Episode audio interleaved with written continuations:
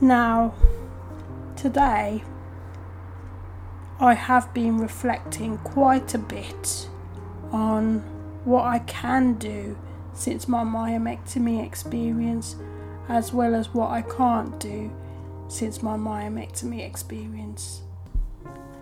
Also, I've been thinking about what I'm passionate about to do with my life going forward.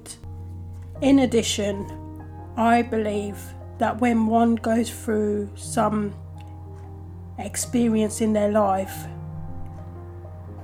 it can put things into perspective.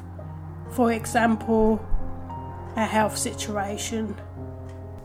All in all,